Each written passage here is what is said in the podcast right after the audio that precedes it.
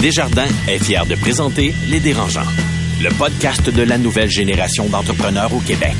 Quand les entrepreneurs ont besoin de soutien, chez Desjardins, ils ne dérangent jamais. Visitez desjardins.com par oblique entreprise. Carlo, aujourd'hui, on reçoit Jean-Francis Durocher, qui est le cofondateur de l'agence Bite Size. Pourquoi ça fait un bon invité?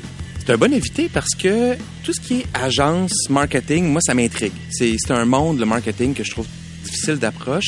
Puis on va aller creuser ce modèle d'affaires-là. Puis en même temps, lui, c'est un, avec son frère, c'est un investisseur euh, euh, hyper actif dans plein d'entreprises qui ont croisé avec ByteSize. En plus, ils ont lancé un projet, un OBNL Montréal en fête, qui est un des plus gros euh, projets du genre au Canada. C'est le 31 décembre. C'est Ouais. les fêtes de fin d'année, ouais. Exactement, puis on voit ça un peu dans la, à la télé, etc. etc. Fait que il y a quelque chose d'intéressant à aller chercher pour nos auditeurs. Comme entrepreneur, comme mélange de modèles d'affaires, comme investisseur, il y a le cannabis là-dedans. Je pense que ça va être pas pire. Hop, j'ai hâte d'entendre ça. Ils font le tour du monde. Signent de gros contrats. Écœurent pas mal de monde. Et nous racontent tout ça. Voici les dérangeants. Bonjour, ici Catherine Beauchamp. Bienvenue à cet épisode du balado des dérangeants coproduit avec le 96.9 C'est quoi et le 98.5 FM présenté par Desjardins Entreprises et qui présente nos dérangeants du milieu des affaires, que ce soit David Côté, Noah Redler, Alex Mency, Étienne Crevier, Marc-Claude Duquette. Et comme vous savez, à chaque épisode, ben, je retiens trois de ces dérangeants, de ces jeunes PDG et j'ai à mes côtés aujourd'hui Marie-Philippe Simard, PDG de Swipe. Bonjour. Allô. Ça va bien? Oui. Hey, le dernier épisode, Oui. t'étais dans l'avion? J'ai atterri il y a une demi-heure.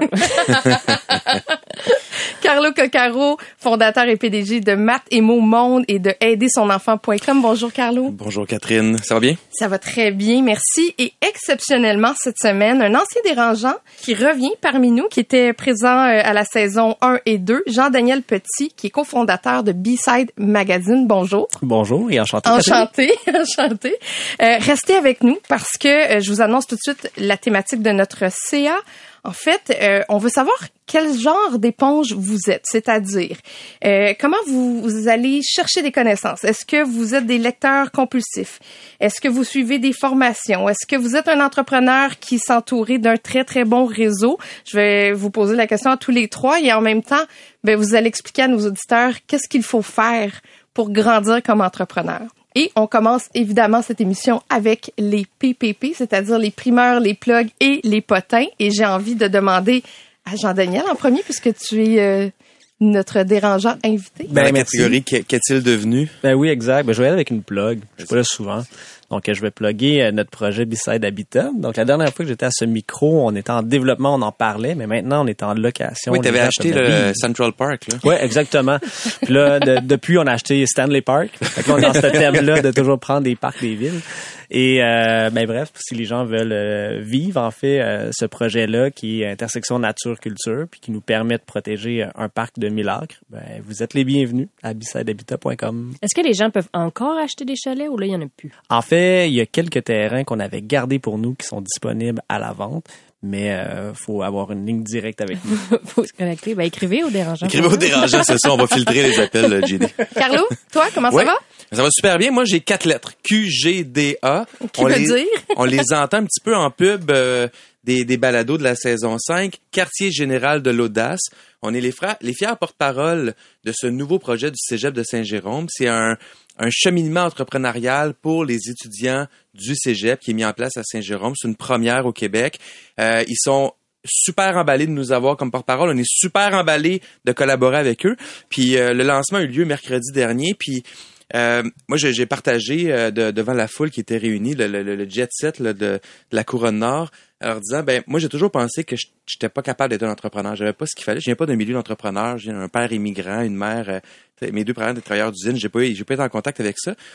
Puis c'est quand j'ai rentré en contact avec des 15 jeunes universitaires euh, dans un profil entrepreneuriat ou HEC, que j'ai fait oh my god, je suis comme eux autres. Puis ça a été un déclic. Mais ce que le QGDA, le quartier général de l'audace, va faire, c'est ça. C'est donner le- le- la chance à des jeunes de faire Hey, le profil entrepreneurial, c'est peut-être pour toi, ou intrapreneurial, mais ils vont avoir la chance de, dévo- de déployer leurs ailes dès le cégep. Mais là, C'est sont-tu chouette. euh, sortis inspirés ou plus comme, ah, c'est vraiment pas ça que je veux faire. hein? Non, non, ils sont sortis, ils capotaient, euh, ils capotaient. Tout le c'est parti une business. Faut vraiment que ça soit clair. Ils sont pas comme toi, Carlo. T'es vraiment Non, plus mais moi, unique, là. Non, je me, je me suis approprié ce projet-là parce que moi, j'aurais aimé ça au cégep, rencontrer du monde comme moi pour faire, hey my God, c'est un chemin qui peut m'appartenir. Je me verrais pas faire autre chose de ma vie, mais ça a pris troisième année cégep, profil entrepreneuriat avec 15 autres dudes, puis personnes extraordinaires pour faire, oh my God, c'est possible pour moi. C'est pas une question de confiance en moi, c'est juste que j'avais pas de contact avec du monde de même. Ben, je trouve ça vraiment euh, intéressant de voir que ça va peut-être les jeunes vont être pris plus euh, Ouais, ouais. plus jeunes, plus sensibilisés. Puis en fait, ça nous permet aussi d'aller chercher les futurs dérangeants directement à la pépinière du cégep. Ben oui. C'est bien ça. Marie Ils commencent à 4 ans. les mini dérangeants. Marie-Philippe, toi? Euh, oui, ben, euh, plug, potin, primeur, je sais pas lequel, mais le panier bleu a été lancé Transactionnel. la semaine dernière. Moi, je continue de penser que c'est une idée extraordinaire. Exécution, moins 20, mais très, très bonne idée. Moi, je suis pas dessus. On m'a approché, mais je- on a décidé de pas y aller. Mais j'aimerais ça, ça... Je suis curieuse de savoir pourquoi. Mais moi, j'ai toujours des modèles d'affaires un peu compliqués. C'est pas un produit qu'on... C'est pas, c'est pas aussi simple que ça. Tu sais, je peux pas vendre sur Amazon non plus, comme chez Marie, on faisait de la location. Tu sais, c'est pas la, la Ouais, c'est même pas aussi chose. simple que mettre quelque chose dans une boîte puis l'envoyer. Non, c'est ça. Tu sais, il y a- nous, nous, c'est la personnalisation en plus, fait qu'on on peut pas avec Swipe, mais tu sais, j'aimerais ça savoir si on a des gens, des pas des dérangeants, là, mais des gens qui sont nos auditeurs qui l'ont fait. Est-ce que ça marche bien? Est-ce qu'ils sont contents? Ou des consommateurs? Est-ce que, tu sais, j'aimerais savoir le feedback. Fait écrivez-nous. Je suis vraiment curieuse de voir comment. Pour avoir un débat là-dessus, un Ouais. épisode complet, moi, je suis tellement pas d'accord. Une idée de marge. Cela dit, le panier bleu, c'est parti comme un projet public, mais c'est plus du tout public. c'est hein, une privé. entreprise privée. Ouais, c'est ça. On en parle beaucoup En parce fait, que c'est une bonne idée si t'es propriétaire du panier bleu. exactement. Parce ben oui, mais c'est c'est juste ça qui existe maintenant. C'est une entreprise privée avec plein de partenaires. Mais moi, ce que je suis plus un projet curieuse, du là, gouvernement. tu sais, là, avec l'inflation, tout va coûter plus cher. Fait que, tu sais, les gens ont beaucoup parlé d'achat local pendant la Mhm. pandémie et tout, mais, tu sais, là, là, faut t'acheter tes, tes trucs de Noël. Est-ce que tu vas aller sur le panier bleu si c'est plus cher ou Amazon? Tu comprends-tu? Tu sais, c'est- c'est ça que je suis curieuse de, de voir. Moi, je n'ai qu'une phrase. Il est à temps. Il est à temps. Excellent. Fait qu'on s'arrête un instant. Au retour, on est en entrevue avec Jean-Francis Durocher, cofondateur de l'agence Bite Size. Podcast de la nouvelle génération d'entrepreneurs au Québec. Les dérangeants. L'entrevue de la semaine, une présentation du quartier général de l'audace du Cégep de Saint-Jérôme, un environnement unique au Québec pour étudier en entrepreneuriat ou démarrer son projet d'affaires, passer de rêveur à entrepreneur. Visitez qgda.ca. Jean-Francis Durocher est un entrepreneur dans l'âme qui a débuté dès l'âge de 16 ans. En 1999, il lance une compagnie de production vidéo de skateboard et de snowboard qui a pris de l'expansion un peu partout dans le monde avec, oui, monsieur, l'explosion de l'Internet. Alors, on recule dans le temps. En 2011, il fonde Byteside, qui est une agence de marketing qui se spécialise en expérience digitale, en branding, en stratégie. Et avec Byteside, ben, euh, la compagnie a réussi à créer d'autres petites compagnies, comme par exemple le Festival Montréal en fête, euh, comme par exemple la maison d'édition Frères et compagnie. Et maintenant, notre invité, Jean-Francis Durocher, se spécialise dans la commercialisation de produits de cannabis. Bonjour, Jean-Francis. Ça fait beaucoup de choses, je trouve, dans une introduction qui ne vont pas ensemble. Tu, euh, tu viens de me prendre off guard un petit peu, j'avoue. C'est bien, j'adore. T'étais pas au courant de tout ça ou Euh, non, non, non, mais je, je savais pas que j'étais le spécialiste, là, donc euh, c'est non, c'est apprécié. Mais en fait, je suis content que tu en parles parce que la semaine prochaine, ben dans les prochaines semaines, on lance une compagnie avec euh, la famille de Robert Charlebois Oui. qui s'appelle Charlebois CBD. Donc, euh, c'est euh, Robert est impliqué euh, et euh, c'est moi et son fils Victor ainsi que, ainsi que Jérôme qui euh, qui ont pris le lead de cette nouvelle compagnie-là qui va offrir des produits de bien-être euh, du CBD. Et le CBD, malheureusement, c'est encore sous euh, la tutelle de la, de la SQDC. Euh, donc, euh, ben, nos premiers produits rentrent à la SQDC euh, sous forme d'huile et de joints pré-roulés. Et, et pourquoi, malheureusement, quand on, on parle de, bon, de la, de la gouvernance de l'État, de la SQDC, ah non, au contraire, la SQDC fait un excellent travail. Euh, mais difficile à dire. Tu peux pas dire le contraire quand c'est ton seul client potentiel. tout, premièrement, tu as absolument raison, mais, mais ceci dit, c'est vrai. OK? La SQDC fait un excellent travail, puis je crois qu'on est chanceux d'avoir un modèle comme ça au Québec. Par contre, c'est le CBD, c'est 10% du marché de la SQDC. Et la SQDC le, a pour premier objectif de contrer euh, la consommation de la rue, qui est du THC. Ça fait en sorte que CBD, ben, c'est sympathique, mais c'est vraiment pas dans la mission de la SQDC ni une priorité. Euh, ça fait en sorte que quand, euh, il y a quelques années, quand euh, la légalisation est arrivée, puis que euh, Robert et sa femme avaient des expériences avec le CBD, en consommaient, etc., ben, ils se sont trouvés un petit peu pas nécessairement très bien desservis. L'idée a germé, puis c'est c'est cette manière-là qu'on était, on a réussi à mettre des produits qu'on avait envie de, de mettre sur le, sur le marché, en fait. Juste pour le bénéfice de nos auditeurs, qu'est-ce que ça fait le, le CBD? Qu'est-ce que ça procure? C'est une bonne question. Le CBD, c'est, ça va te relâcher les muscles. Pour certaines personnes qui ont de l'anxiété, ça, puis là, je, je veux juste le dire, moi, je suis pas un médecin, donc tout ce que je dis, c'est basé sur des lectures que j'ai faites au niveau de certaines études qui sont sorties. Si les études, ça vous intéresse, je vous donnerai les liens. OK? Mais ce n'est pas nécessairement des, des, des termes personnels et des expériences personnelles. Là, je vous, je vous raconte ce qui, ce qui en est. Euh, va relâcher les muscles. Pour les gens qui ont beaucoup d'anxiété, ça peut leur permettre de mieux dormir. Ça peut les permettre de relaxer. Donc, on est plus dans un, dans un état de plus de bien-être que d'euphorie. Euh, et on n'est pas dans un état de psychotroque par, par rapport à euh, tout ce qui est, qui est THC. OK? Donc, c'est vraiment pas un buzz. On est plus relax, etc. Ce qu'on veut faire avec la marque Charlebois, fondamentalement, Charlebois CBD, fondamentalement, c'est vraiment d'offrir une option de bien-être à une clientèle qui veut avoir une consommation responsable. Et c'est un peu pour ça qu'on a décidé de vraiment d'aller de l'avant. Puis le, le- le budget de Charlebois CBD pour produire, pour- c'est quoi? C'est quelle, quelle taille de projet c'est ça? En fait, en fait, nous, ce qu'on a fait, c'est que euh, on s'est associé avec des producteurs. On s'est associé avec les meilleurs producteurs dans lesquels on avait énormément confiance, où les produits sont, sont excellents. Puis on a commencé à élaborer des, des concoctions avec eux. Donc nous, on travaille avec une firme à Québec qui produit notre huile et avec qui on travaille la, la fabrication de la marque et la vente à la SQDC. Mais moi, je veux juste comprendre d'abord. Oui. Tu sais, si on revient au début, là.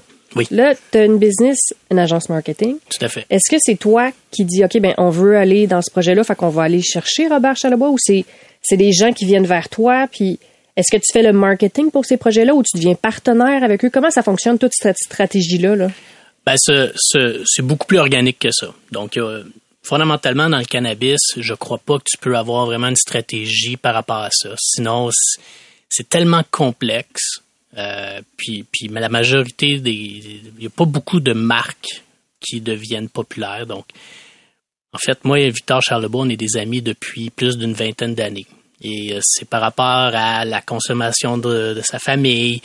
On a commencé à en parler. Puis moi, ben, j'avais une grande expertise, ayant travaillé déjà avec beaucoup d'LP. Puis là, on s'est dit, ben écoute, sont mal desservis. Il y a une opportunité de, peut-être de voir, de, repenser un peu le modèle. À travers plusieurs discussions, on est allé s'asseoir, on a fait des soupers, puis c'est un peu comme ça que l'idée a germé de dire, ben oui, ok, je pourrais m'impliquer, puis peut-être qu'on pourrait changer un petit peu les choses, puis d'offrir quelque chose de plus intéressant. Inévitablement, le- ce qu'on veut faire, c'est la SQDC, c'est le premier pas. Mais nous, ce qu'on vise, c'est quand, le- quand, et ça va arriver. On ne sait pas quand, mais c'est déjà annoncé qu'éventuellement ça va arriver. Mais c'est, on veut que ces produits-là soient disponibles en pharmacie. Et là, c'est là qu'on veut offrir davantage de produits, un peu comme c'est offert à travers le Canada. Donc, des topics. On parle des topics, c'est des crèmes, des applicants. Moi, personnellement, j'en ai de la crème de CBD. Je préfère la crème de CBD à n'importe quelle crème, crème sportive. Euh, N'importe quel athlète en ce moment ou qui fait beaucoup, beaucoup de sport, probablement déjà consommé de la crème de CBD ou des, des produits de CBD justement pour relâcher ses muscles. Et ça, c'est le dernier bébé. Euh, ce qu'on va voir avec euh, Charlebois. Mais l'agence a aussi d'autres projets. On parlait d'une maison d'édition. On parlait aussi euh, du, du festival euh, Montréal en fête. Ce sont des, euh, des sphères d'activité qui sont pas très compatibles ensemble. Je suis comme curieuse de savoir comment tu prends ta décision. Ben, en fait, moi, mon partenaire d'affaires, c'est mon frère. Donc, euh, à la base, euh, je suis euh, privilégié de pouvoir travailler avec mon frère que j'adore. puis Martin. qu'on- Ouais, qu'on a une super relation. Puis, euh, je pense que de posséder une agence marketing te permet de voir tellement de, de modèles d'affaires différents et de toucher à plein de choses aussi, tu sais, ce qui fait en sorte que à un moment donné, tu, tu, tu vas voir certaines industries, puis tu dis, OK, ben, c'est quoi, je pense qu'on peut faire quelque chose de différent, dont une maison d'édition. On a fait une maison d'édition dans un contexte où on a, on a fait quelques livres, puis on, ça a bien fonctionné, mais on, a, on l'a fait aussi dans une fonction où on a changé un petit peu certains modèles où on pensait qu'on pouvait être plus intéressant. En ce moment, là, on l'a mis un petit peu plus sur la glace, mais on a d'autres, on a quelques, quelques, quelques livres qui, s'ils sortent, vont devenir d'autres best-sellers au, Canada, au Québec, en fait. Le modèle de maison d'édition, par contre, c'est, ça aussi, c'est assez complexe. Euh, au Québec, on a une, belle opportunité de le faire, mais d'aller, attaquer le Canada anglais et les États-Unis, là, c'est une autre paire de manches. Là, c'est, un autre type de marché, mais ici, ben, un, c'est une compagnie qui s'appelle Renaud Bré qui possède 55% des ventes au Québec. Donc, si tu as une manière d'aller avoir une, une, relation quelconque privilégié avec lui, ben déjà là, tu as 55% des possibilités de vente qui sont plus faciles, mettons. On devient pas un peu éparpillé à aller analyser un modèle de vente en édition, analyser un modèle de vente euh, en cannabis. Un festival, c'est une toute autre business. Les, juste les gens qui travaillent dans le milieu des festivals au Québec en ont plein les bras. Euh, ça, ça, demande quand même euh, soit une très grande compréhension très facile de chaque milieu ou des fois de moins bien gérer les sphères, non? Mais en fait, tu as raison. C'est pour ça qu'on a, on a une super équipe. Parce qu'on pourrait pas tout faire nous-mêmes. Vous êtes combien dans votre équipe? On est à peu près une trentaine, à peu près. Trentaine. Ça, ouais. c'est dans Bite Size? Dans Bite Size. Bite Size et le festival? Ben, en fait, Montréal en fête, ça, ça, pour peut-être expliquer la genèse, euh, mon frère vient du domaine événementiel. Mon frère a créé le festival ZooFest. Il a été directeur de la programmation de Juste pour rire. Euh, puis, en fait, nous, on était l'agence de Juste pour rire puis de ZooFest. On l'a produit à l'interne pendant plusieurs années chez Bite Size. OK? Donc. On a produit à l'interne, ça veut dire quoi? Ben, c'est nous qui produisait ZooFest. Ah, le. Au complet, ouais. la programmation. Tout. De A à Z. Le marketing, etc. On l'a fait pendant les 5-6 premières années. Okay. Euh, puis c'était, c'était beaucoup de travail. Un gros contrat. ça vous a quand même donné le goût de partir un festival. Ben, c'est parce que c'était, un peu fou, en fait, ouais. Euh, on a, on a toujours, en fait, le goût de, puis je sais pas pour vous, là, c'est quoi, comment vous redonnez à votre communauté, mais pour nous, c'est un peu un calling, tu sais. Fait qu'on on a eu une opportunité avec euh, sous la, l'ancienne administration Coder de, repartir une tradition à Montréal. Puis une des choses qu'on a à cœur, moi et mon frère, ben, c'est aussi de, s'assurer d'avoir un minimum de gratuité pour les événements à, gros déploiement. Euh, quand on l'a fait en 2013, la mission qui n'a pas changé, hein, c'était de créer des événements gratuits pour la famille. Euh, puis on est chanceux parce que c'est durant le temps des fêtes en plus, avec le 31. Ça, pour nous, ben, c'est quelque chose qu'on a à cœur. Moi mon frère, on vient d'une famille euh, que on a toujours été très heureux, chanceux, mais je veux dire, moi, on, ma mère nous a élevés tout seuls. Euh, puis à un moment donné, je pense que de, de, d'être conscient que y a pas, pas tout le monde qui a la chance de premièrement de d'avoir de, de pouvoir assister à ce type d'événement-là, mais surtout que de le rendre gratuit puis de le rendre le plus populaire possible, ben pour nous, ça, c'est hyper important. Pour, pour les gens qui nous écoutent, là, euh, qui ont déjà eu l'idée de lancer un festival de musique dans leur région ou un festival de théâtre, même à plus petit niveau ou à grand niveau, c'est quoi les, les trois clés du succès de lancer un événement public gratuit, mais qui a besoin de financement à gauche et à droite? Bon, c'est une barrière à l'entrée qui est énorme. Il n'y a pas une OBNL qui va rentrer dans un programme normé avant trois ans d'existence. En partant. Ouais. Ce qui fait en sorte que, ben, si t'as pas les reins solides, ça fonctionne pas. Ça, c'est la première un peu l'œuf ou la poule, hein. Tu as besoin, c'est, t'as besoin d'argent pour avancer, mais ils donnent pas d'argent. Mais, mais en même temps, la beauté, c'est que dans n'importe quelle ville, tu peux t'asseoir avec le maire, puis avoir une discussion, puis avoir un prix. Tu sais, tu peux avoir un discrétionnaire. Ça se fait. OK? Après ça, tu vas faire tes preuves, tu vas aller chercher l'argent de Tourisme Québec, etc., etc. Puis, et ça, et ça, c'est, c'est de l'argent qui, qui, qui est fait pour ça, tu sais vous seriez surpris d'apprendre l'argent événementiel ou autre que la ville va donner pour plein de trucs. Ah oui, hein? Est-ce que c'est rentable, un festival? C'est une organisation but non lucrative. Oui, je sais, mais, mais quand même, il y, en a, il y en a des pires que d'autres. En bas de la ligne, tu sais, y a-tu quand même un profit qui reste dans l'OBNL ou c'est une perte qui est absorbée? Ben, nous, en fait, la manière qu'on l'a toujours vu, vu c'est qu'on donne un minimum de à peu près 150 minimum heures, puis il y en a qui sont bilables, mais la majorité sont données. OK? Fait que pour nous, c'est un projet de cœur. La rentabilité d'un projet que tu fais le 31 décembre alors que personne veut venir travailler, là, c'est très dur.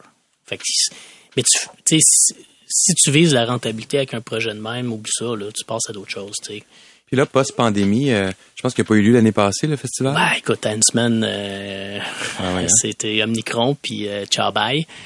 Euh, ça les deux dernières années ont été dures, mais tu sais, en 2019, on a accueilli à peu près 100 175 000 personnes euh, le 31. On est le plus gros événement au Canada, euh, puis le plus gros événement du, du 31 aussi. Mais votre modèle. Live à CBC, à travers le Canada aussi. Ah oui. Ouais. Mais est-ce que votre événement, le fait qu'il soit gratuit, a été finalement une bonne chose dans le contexte de pandémie? Parce que se faire annuler un, un événement qui est autofinancé, on pourrait dire, euh, non pas par la billetterie, mais par les subventions, par d'autres modèles, Ouais, comment dire, ouais. c'est beaucoup moins néfaste que quelqu'un qui se fait euh, canceller euh, une semaine avant puis qu'il comptait sur la billetterie pour être rentable.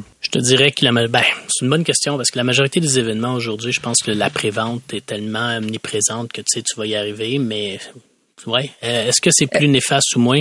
Je te dirais au niveau des commandites, ça nous a fait très mal. Est-ce que le gouvernement a compensé? Le gouvernement va te demander des comptes parce que d'une manière ou d'une autre, à une semaine de l'événement, il faut comprendre que 100% des dépenses sont déjà engendrées. Ben oui. Tu sais, Il n'y a plus de, je veux dire, c'est plus, il y a- tout est fait. Fait que le gouvernement comprend ça, sauf que le commanditaire, lui, il est comme, Eh, hein? Puis t'as pas tes ventes euh, de vente sur place, etc. Tu sais, fait, Ben ça, oui. c'est une bonne question. Pour les commandites, qu'est-ce qu'ils font dans ce temps-là? Ils disent, ben, leur donne-moi mon argent ou? tu vas avoir dans ton contrat aussi des, des cas de force majeure. Tu sais, c'est comme ça la vie. Hein. Je veux dire, là, ce qu'on a vécu, euh, c'est ça. Donc, euh, mais il y a des gens, tu sais, qui vont, ils vont négocier pour avoir plus de visibilité l'année prochaine ou des trucs comme ça, tu sais. Puis il y en a aussi des commanditaires que tu veux garder absolument, donc tu vas être peut-être être plus flexible. Euh, Puis au final, qui éponge la facture? Parce que c'est l'OBNL. Puis Ben oui. l'ONL, mais quand même, elle n'a pas des, des, des fonds euh, infinis, il n'y a pas d'autres sources de revenus. Non. Donc, euh, comment tu te retrouves, tu as une perte de, de X dizaines, euh, voire centaines de milliers Ben, de dollars? ça s'appelle la bonne planification. Ah. Puis est-ce que la perte est profitable au reste de l'entreprise? Non. Ça Ah non, reste, ça reste indépendant, c'est ça? Une EBNL, tu n'as pas de... C'est un silo scellé. Oui, je veux Ok. dire, c'est, si nous, on n'avait pas eu de, de, de prévision par rapport à des, des trucs comme ça, ben, on aurait peut-être mis la clé dans la porte. Mais c'est parce que je trouve que c'est beaucoup de travail, beaucoup de troubles. Fait que je me demande qu'est-ce que ça vous apporte à l'entreprise, à part le beau souvenir et le beau désir avec ton frère de Non, mais- redonner à la communauté. là? Mais je me dis, si vous faites ça, il y a une raison. Fait qu'il y a, il y a pas la- de raison financière. La vraie raison, en fait, c'est vraiment, y a des, puis j'ai eu le plaisir de m'impliquer avec Centraide, d'être sur le board. J'ai, eu d'autres, types d'implications sociales. Celui-là, en fait, tu vois réellement l'impact que tu peux avoir. Premièrement, ça, je pense que c'est très gratifiant. Quand tu es sur un stage puis tu vois autant de monde de, le 31 là, c'est pas religieux, c'est pas politique. C'est de 7 à 77 ans, c'est c'est le grand Montréal en fait, puis c'est ça qui est fabuleux. Puis là tu vois, que tu as réussi à amener tous ces gens-là pour célébrer un beau moment de bonheur. Il y a quelque chose de hyper le fun à vivre ça. Ceci dit, ce qu'on réalise, puis ça, c'est c'est ça qui nous fait capoter cette année, puis on est en grande réflexion, le coût de production explose. Ça fait cinq ans qu'on demande à la Ville de Montréal, au gouvernement du Québec, d'augmenter minimalement les subventions. On est toujours au même budget. On travaille comme des chiens pour aller chercher d'autres commanditaires. Les revenus, les revenus autonomes, c'est extrêmement difficile. C'est commanditaires, les ventes, des gens qui vont peut-être te faire des dons une fois de temps en temps parce qu'ils croient à ton projet. Fait que, à un moment donné, la gratuité, là, OK? Pensez-y, là, puis même les, gens qui nous écoutent, là, des événements gratuits à grand déploiement, il n'y en a pas tant que ça. Puis surtout, je vais même ré- en renchérir, des événements gratuits à grand déploiement indépendants, qui sont pas avec Evenco, qui sont pas, euh, nommez-moi les autres, là, hein, Evenco. Bon. Qui, qui- qui est partenaire dans pas mal tout. Mais- ouais. Donc, tu sais, ça, en ce moment, on réalise que là, on a un problème. On a un grand problème parce qu'on le seul benchmark qu'on a mondialement, c'est à Édimbourg, OK, qui est une grande ville de festival. Edinburgh, là, en anglais. Édimbourg, euh, eux, il y a plusieurs années, ce ce qu'ils ont fait, euh, c'était trop festif. Fait qu'ils ont, ils ont décidé de dire, ben, nous autres, on va faire une billetterie puis on va faire payer pour le 31. Nous autres, on veut pas faire ça. Mais ça, c'est le seul benchmark mondial qu'on a. La gratuité, on veut la défendre, mais on veut aussi offrir quelque chose de qualité. On veut que ça soit sécuritaire. Puis on, on veut que les, les- nos partenaires hein, qui, qui contribuent à ça, ben, ils croient encore plus, puis ils contribuent à ce qu'on ait ce, ce- cette qualité-là pour justement que ce soit encore le plus gros pôle touristique pendant le temps des fêtes et autres et autres. Puis pour bien comprendre le, le modèle d'affaires, en fait, vous avez un OBNL pour l'événement. Ouais. L'OBNL va aller chercher des commandites, va aller chercher des subventions du gouvernement, va monter son montage, euh, avoir son Tout plan financier total. Puis au final, c'est Bite Size qui est le fournisseur de services, donc va faire la, la production du euh, festival, va avoir le contrat marketing. Donc ça vient quand même un mandat pour. T'as- Non, en fait, c'est ça. Ah, je viens de comprendre. Non, non, c'est une très bonne. Non, mais en fait, pourquoi on fait ça? non, non, attends une c'est une bonne Depuis question. une demi-heure. la, la production, c'est Montréal en fait qui produit. Nous, ce qu'on fait, c'est qu'on implique, on implique nos, nos équipes au niveau de tout ce qui est marketing. Mais quand tu, comme, comme j'expliquais tantôt, quand tu regardes la charge de travail versus, mettons, ce qu'on va charger, on s'arrive toujours à donner un minimum de 100, 200, 300 heures par. Tu Mais il y a rien de mal au modèle. non, non, mais, là, non, non, mais je, te- non, mais je préfère l'expliquer pour que ça soit clair. Tu en as des bénéfices parce que, tu, oui, pourquoi tu fais ça? Ben, tu le fais, tu le fais, oui, parce que, c'est- c'est c'est le fun, c'est gratifiant. Mais oui, ça apporte de la crédibilité, etc. Puis ça fait partie aussi, pour moi, tu sais, de partie, tu sais, pour moi, la vraie créativité, en fait, c'est d'une d'une idée, hein, d'une idée, d'une étincelle. Tu dis, oh, je vais réunir 180 000 personnes dans un party. Ben, c'est cool, on l'a fait, nous autres. Tu sais, ça, ça s'appelle une vraie créativité. Tu as l'air, toi et ton frère, de vous engager dans plein de projets qui ont pas l'air tous connectés euh, par un même client ou par une même mission. Je suis sûr que vous avez fait des projets qui n'ont pas marché, des projets qui n'ont pas levé, puis tu te dis, my God, ça c'est sûr, c'est un giga projet, mais finalement c'est un flop. Je pense que dans le début, tu sais, qu'on a décidé d'investir dans certaines startups, OK, puis avec un échange de cash service, euh, on s'est fait peut-être avoir par certaines certaines personnes qui voulaient plus des concours puis du glam de concours que de faire le travail. Euh, Il y en a quelques-uns. Il y a un exemple en ce moment que je pense qui était qui était plus de domotique où euh, où c'était super intéressant puis que ça allait peut-être être un un peu un genre de de Nest avant Nest, tu sais. Ouais. Intéressant, la technologie est bonne, ok, on a, un proto, ok, on peut, mais on gagne 5, 6, 7 awards euh, dans des plein de places. Le gars voyage, on s'en va lever du cash en Californie.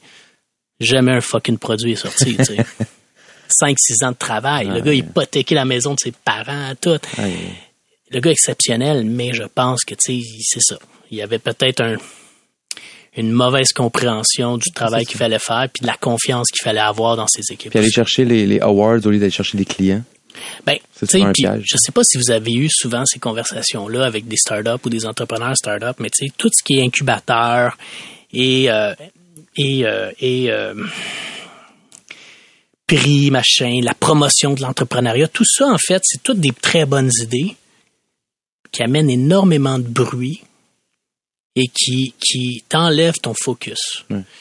Et tu peux pas, tu sais, t'as 24 heures, t'as X énergie, ben vous le savez, tu sais. Mais ça m'amène quand même à poser la question entre la cohérence et l'éparpillement. Parce que, Oui. tu sais, avoir... Là, un, première question, comment tu te décris quand tu arrives aux douanes ils disent c'est quoi ta job? Là? Tu, tu, tu passes les doigts puis disent, tu dis quoi? Ben moi, moi je suis un, à la base, là, c'est, ça, c'est ma job, je suis un stratège marketing. C'est ça que je fais. Fait le, le côté agence bite size, c'est beaucoup plus le cœur de tout ce que tu fais. Oui, et, et la seule unique raison que ça me permet de vivre mon trip entrepreneurial, comme je vous disais, c'est que je vis tellement de réalité entrepreneuriale à travers leurs problèmes marketing que je connecte des, des, des points ensemble, puis je fais wow, ok, ça, ça m'intéresse, ça, ça m'intéresse, mais faut que tu aies la curiosité de le faire. Ben oui. Moi, j'en mange. là. Je suis un étudiant du marketing, je suis un étudiant du business. Je lis un livre par semaine, je, je suis abonné à plein de podcasts, etc. Mais ça, si t'as pas cette curiosité-là, t'arriveras probablement pas à connecter les opportunités ensemble. c'est- c'est le fun que tu dises ça, Jean-François, c'est parce que c'est exactement le thème de notre CA cette semaine. Cool. Comment les entrepreneurs autour de la table apprennent OK. et avancent. Ah. Ouais. Ils vont chercher du nouveau matériel. Ah, je suis curieux de Fait savoir que c'est un conseil à donner de Ben, rester curieux? Ben, en fait, je, je, veux- pas répondre à votre place, là, mais tu as trois manières d'apprendre. tu sais. Puis, euh, je paraphrase probablement Seth Godin là-dessus. Les cours, les conférences tu vas voir, les bonnes personnes qui t'entourent, puis les livres que tu vas lire. Fait que si tu lis pas, il y en a un. Il y en a un de moins. Si tu entouré de gens qui t'inspirent pas puis qui t'élèvent pas vers le haut par leurs conversations ou leurs opportunités, yeah! Puis si tu t'exposes pas à des nouvelles idées, à des nouveaux concepts à travers les cours, des conférences, même des podcasts, ah! si tu t'exposes le plus possible à ces trois possibilités-là, après ça, le monde, on est à un clic de n'importe quoi. Tu sais, les, les opportunités qu'on a sont fabuleuses, là. C'est, je pense honnêtement, comme entrepreneur, je sais pas pour vous, là, mais je pense que ça, écoute, there's never been a better time and a better place, là. Absolument. Ben, on va s'arrêter là-dessus, puis on va justement passer à notre CA. Merci Jean-Francis Durocher. Merci beaucoup. Le podcast de la nouvelle génération d'entrepreneurs au Québec. Les dérangeants. Le CA, une présentation de Garling WLG, des avocats aux côtés des entrepreneurs. Le succès, ça se prépare et ça se protège. Développez les meilleurs réflexes en matière de droit et propriété intellectuelle. Visitez garlingwlg.com. On est de retour avec nos dérangeants et avant de passer à notre CA, c'est l'heure de la question dérangeante. Là, on est euh, quelques temps après la campagne électorale et il y a des personnalités publiques euh, du monde des affaires, de la culture, qui ont décidé de s'afficher avec un parti politique. Tu sais, on pense entre autres à Pierre-Luc Briand, euh, Carole Mallette, euh, Christine Fréchette, il y a Pierre Curzi aussi. Anne Casabonne. Anne, Anne Casabonne. Pour qui Carlo a voté? François Lambert. Et je suis curieuse de savoir si vous, vous seriez prêt à vous afficher politiquement. Mais tu sais, comme personne, je pense que tout le monde peut dire pour qui il va voter. Comme chef d'entreprise, je ne sais pas à quel point c'est ta place de faire ça, mais je trouve ça hyper important puis hyper intéressant quand les entreprises se positionnent sur des enjeux plus euh, généraux. Tu sais, je donne un exemple quand il y a eu le Black Lives Matter juste après euh, George Floyd, Sephora a dit ben je me rappelle plus du pourcentage, mais je pense que c'était 15% de leurs produits qui allaient être achetés par des entreprises détenues par euh, idéalement des femmes de minorité visible. Fait que ça, c'est un statement politique que l'entreprise a fait que- qui est pertinent. Mais de là à dire, ben mes employés, je vous encourage à voter libéral, je sais pas. Je trouve que c'est pas notre place. Parce que ça peut nuire après, là. Oui, Surtout quand le parti n'est pas porté au oui. puis Tu sais, tes employés, je sais pas. Je trouve que c'est un. Moi, je trouve ça un, un peu trop là. Moi, je pense qu'il faut faire attention à utiliser la politique comme levier d'entreprise. Même l'exemple de Sephora, moi, je suis un peu mal à l'aise avec ça parce que, tu sais, c'est un moment dans la vie, on, a- on capitalise sur un moment de société. J'ai un gros malaise avec ça. Par contre, je suis d'avis qu'une compagnie a un devoir citoyen et doit se positionner sur des enjeux X, mais tenir cette, euh, cette position-là à travers son modèle d'affaires dans des actions concrètes et non pas marketing, mais vraiment dans sa production, sa chaîne de d'approvisionnement, dans euh, sa mise en marché. Donc, je pense qu'il faut se positionner sur des enjeux, mais je ne crois pas qu'il faut nécessairement se positionner sur un, un candidat, une candidate ou un parti, parce que Ouais. même ces partis-là changent, évoluent. Donc, euh, Oui, Moi, je suis curieuse parce que toi, tu travailles beaucoup avec le gouvernement. oui. Donc, Moi, je suis un anti-cynique. Moi, je crois à l'implication, point. Politiquement, faut jamais croire une entreprise qui a une opinion politique parce qu'elle le fait juste pour le bénéfice de l'entreprise. Les, les fondateurs, les entrepreneurs, les gens à l'intérieur, ça, c'est autre chose. Quand je réfléchis à ça, je me dis, est-ce que je serais prêt à dire pour qui j'ai voté, personnellement? Et la réponse, c'est oui, parce que ce qui? drive... J'ai voté la CAQ, parce que ce qui drive mon vote, moi, c'est mes valeurs. Fait que, il y a quatre ans, j'ai voté la CAQ parce que c'était le, depuis longtemps, on entendait parler d'éducation comme priorité numéro un. Clairement. Euh, ils ont livré ou pas la marchandise, on peut, on peut en discuter, mais ça a été ça. Mais je changerai mon vote demain matin aux prochaines élections pour voter libéral ou QS ou, euh, ou peut-être conservateur. C'est pas mon genre pour le moment, mais pour les mêmes valeurs. Donc, en ce sens-là, je crois à être anti-cynique puis à foncer parce que la politique, c'est la démocratie. Puis la démocratie, faut la défendre, faut la protéger, faut la chérir. Puis c'est pas vrai qu'il faut le faire juste avec des mots, mais sans implication réelle. bon, le Carlo vient de se mouiller. Marie-Philippe, Jean-Daniel, est-ce que vous acceptez de nous dire pour qui vous avez voté? personnellement, j'ai pas d'enjeu. Moi, j'ai voté pour Québec solidaire. Puis, c'est que moi, je suis pro-environnement. Hmm. Donc, ce que je veux, c'est qu'il y ait un pouvoir qui pousse pour l'environnement. Donc, c'était mon objectif. Est-ce que j'appuie tout le parti au complet? Ça, c'est une autre chose. Mais moi, j'ai voté pour le parti qui était pro-environnement.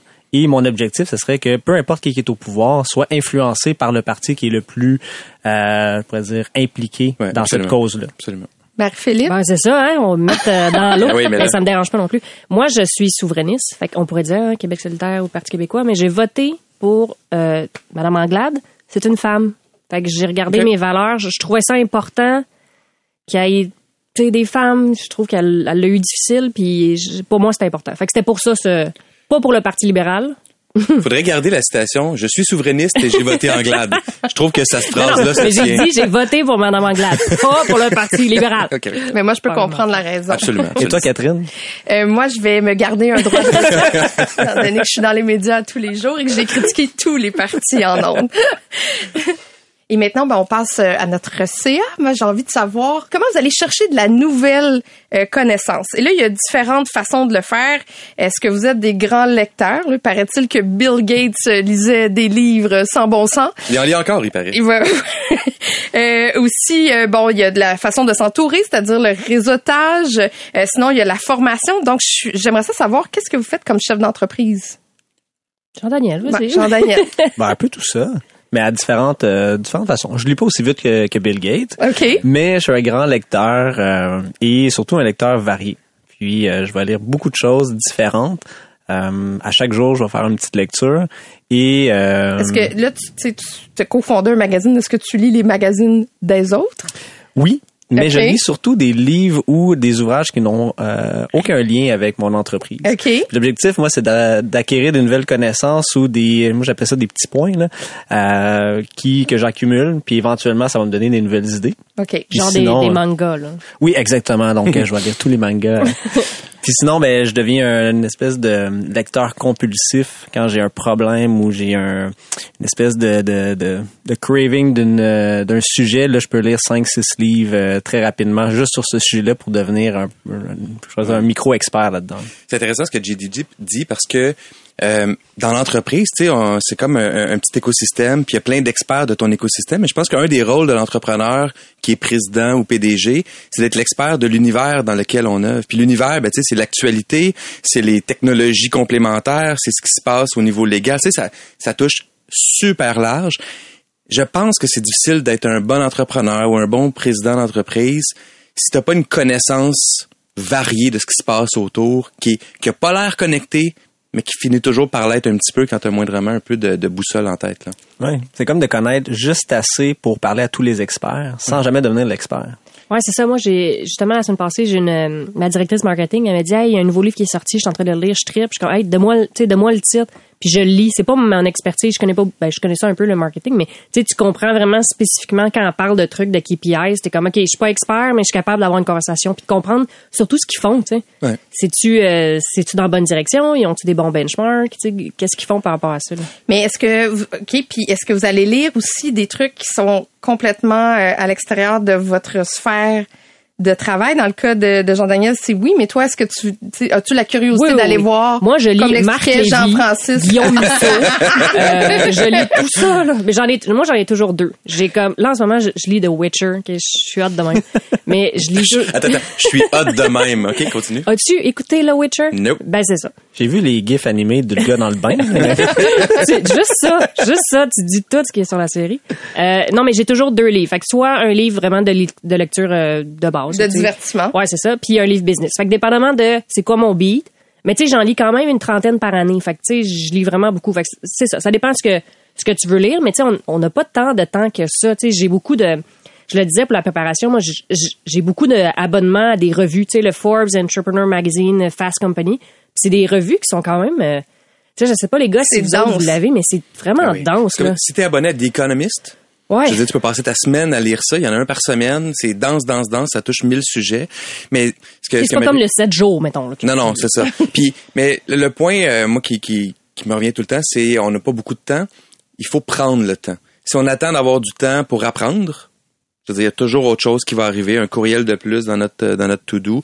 Euh, puis moi, je pense que l'appre- apprendre, c'est un super pouvoir. C'est littéralement un super pouvoir. Puis d'autant plus que mon, quotidien, c'est d'aider, entre autres, les jeunes à réussir. C'est d'aider les jeunes à apprendre. Pas à avoir des bonnes notes, à apprendre. Quand tu sais apprendre, ça fait un monde de différence parce que la réalité, puis moi je le dis tout le temps, puis c'était dans notre recherche en plus aujourd'hui, c'est 70 à 80 des emplois qui vont exister quand mes gars vont graduer. Moi j'ai trois gars de 8 à 13 ans. Quand ils vont graduer, 75 à 80% des emplois n'existent pas encore aujourd'hui. Donc l'école d'aujourd'hui peut pas les préparer à ces jobs-là, mais peut les préparer à être capable d'apprendre, s'adapter, Être évoluer, curieux. être curieux. Puis ça c'est puis ça s'applique même malheureusement si tu as 45 ans aujourd'hui puis tu as un emploi quelconque, ça se peut que ta job disparaisse dans 10 ans. Mais si t'es pas en mode finalement, je peux pas surfer sur mon diplôme d'il y a 20 ans. Faut que je me, me réinvente puis que si t'es pas capable de faire ça, ça se peut qu'économiquement, t'aies de la misère dans 10 ans quand ta job va Mais il disparaître. faut apprendre aussi efficacement. Parce que Oui. euh, tu sais, il y, a- il y a des gens qui vont apprendre mais de façon très studieuse, donc je vais lire euh, assidûment chaque page, prendre des notes, tout ça. Mais pour être efficace, faut apprendre différemment. Tu sais, une chose, euh, il y a trop d'informations. Fait que moi, je m'inscris à certaines infolettes qui euh, ont des gens payés à temps plein pour finalement screener l'ensemble du web sur un sujet, sortir les sujets les plus pertinents, puis finalement, ben, au lieu de lire euh, 100 articles, j'en lis 10.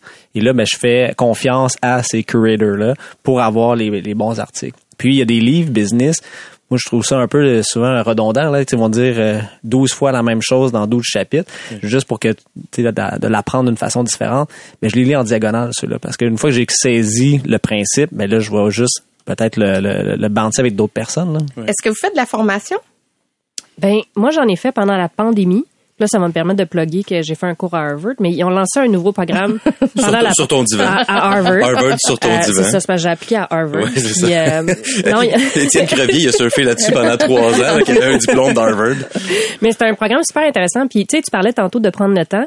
Euh, c'est un programme de 12 semaines. Tu sais, c'est, c'est vraiment des professeurs de, de haut, haut calibre. Ça prenait peut-être deux, trois heures par jour, là. Juste faire les lectures qu'ils proposaient. Puis après ça, t'as de l'interaction avec les gens. Puis, mais c'était, c'était vraiment, vraiment, vraiment super. Fait que, tu sais, des fois, on dit les cours en ligne, c'est pas, ça dépend. Il y a une façon de le faire. Je pense sur que- quoi?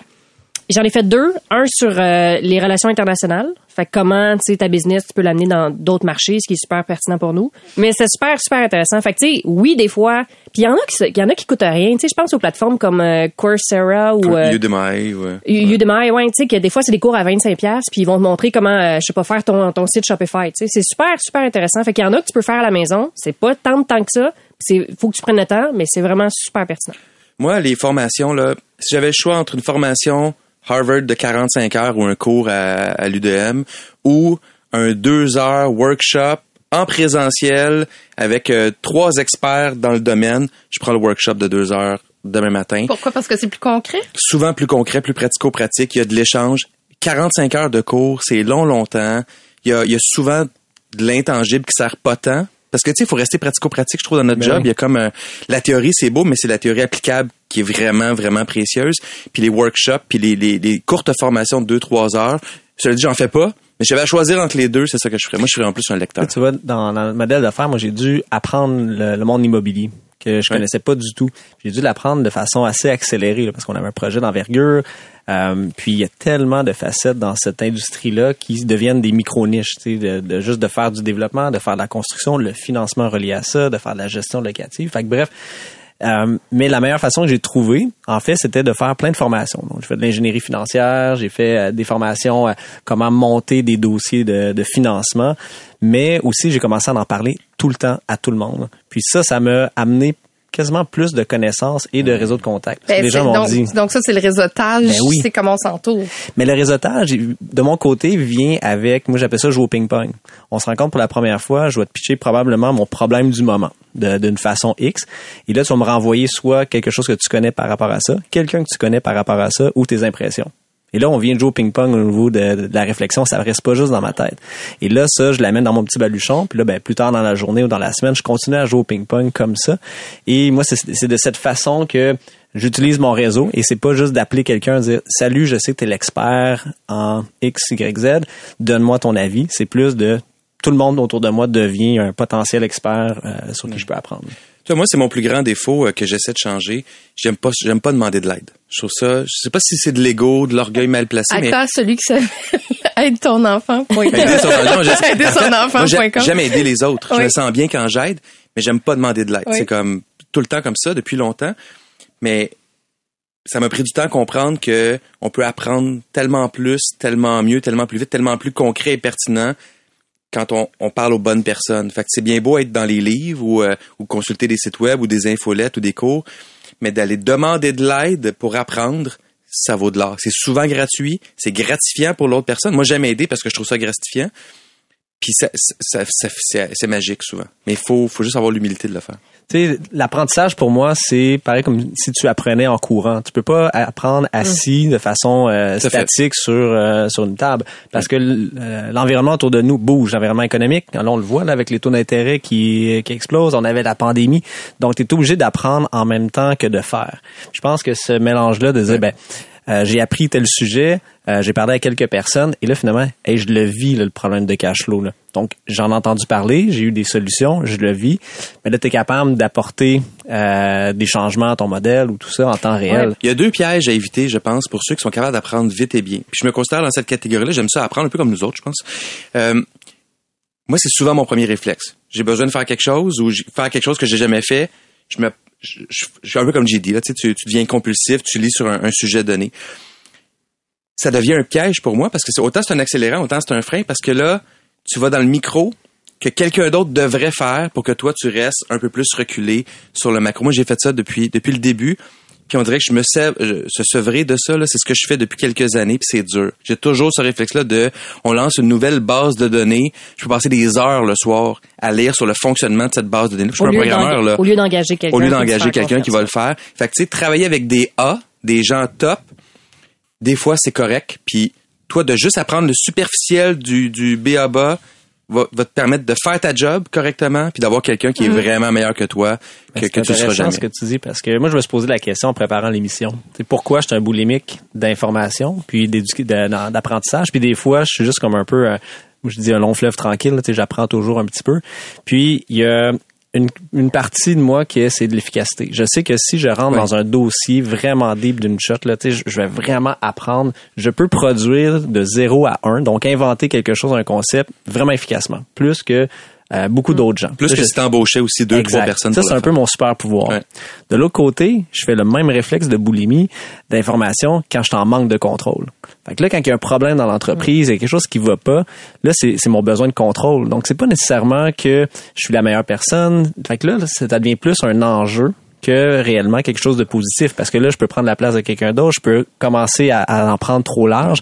Et ça, c'est négatif. Mais est-ce que ton cerveau va retenir tout ça? Parce que moi, je suis un peu une boulimique comme ça où je, vais aller chercher beaucoup, beaucoup de connaissances pour un, un espace-temps vraiment court. Puis après ça, je relâche l'info, puis ça reste pas.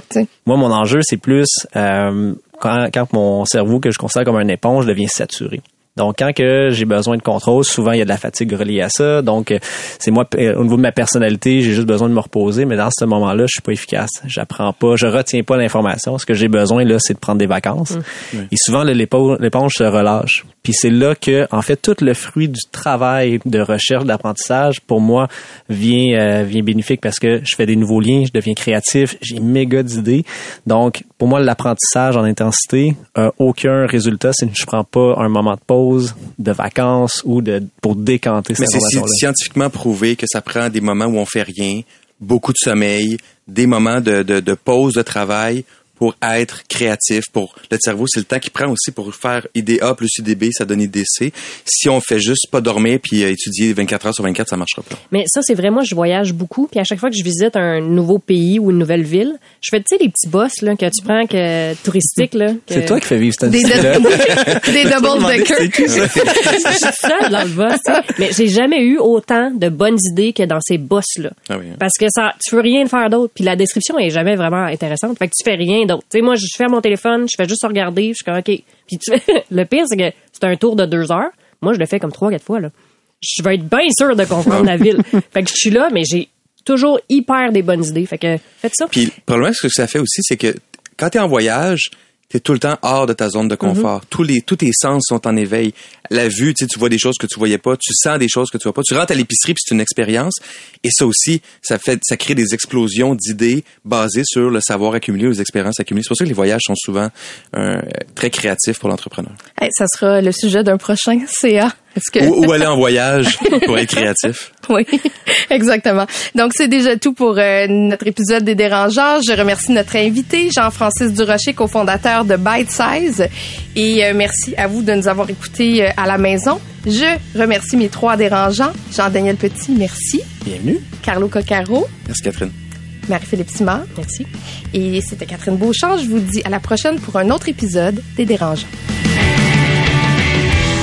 Le le podcast de la nouvelle génération d'entrepreneurs au Québec. Les dérangeants. Les dérangeants!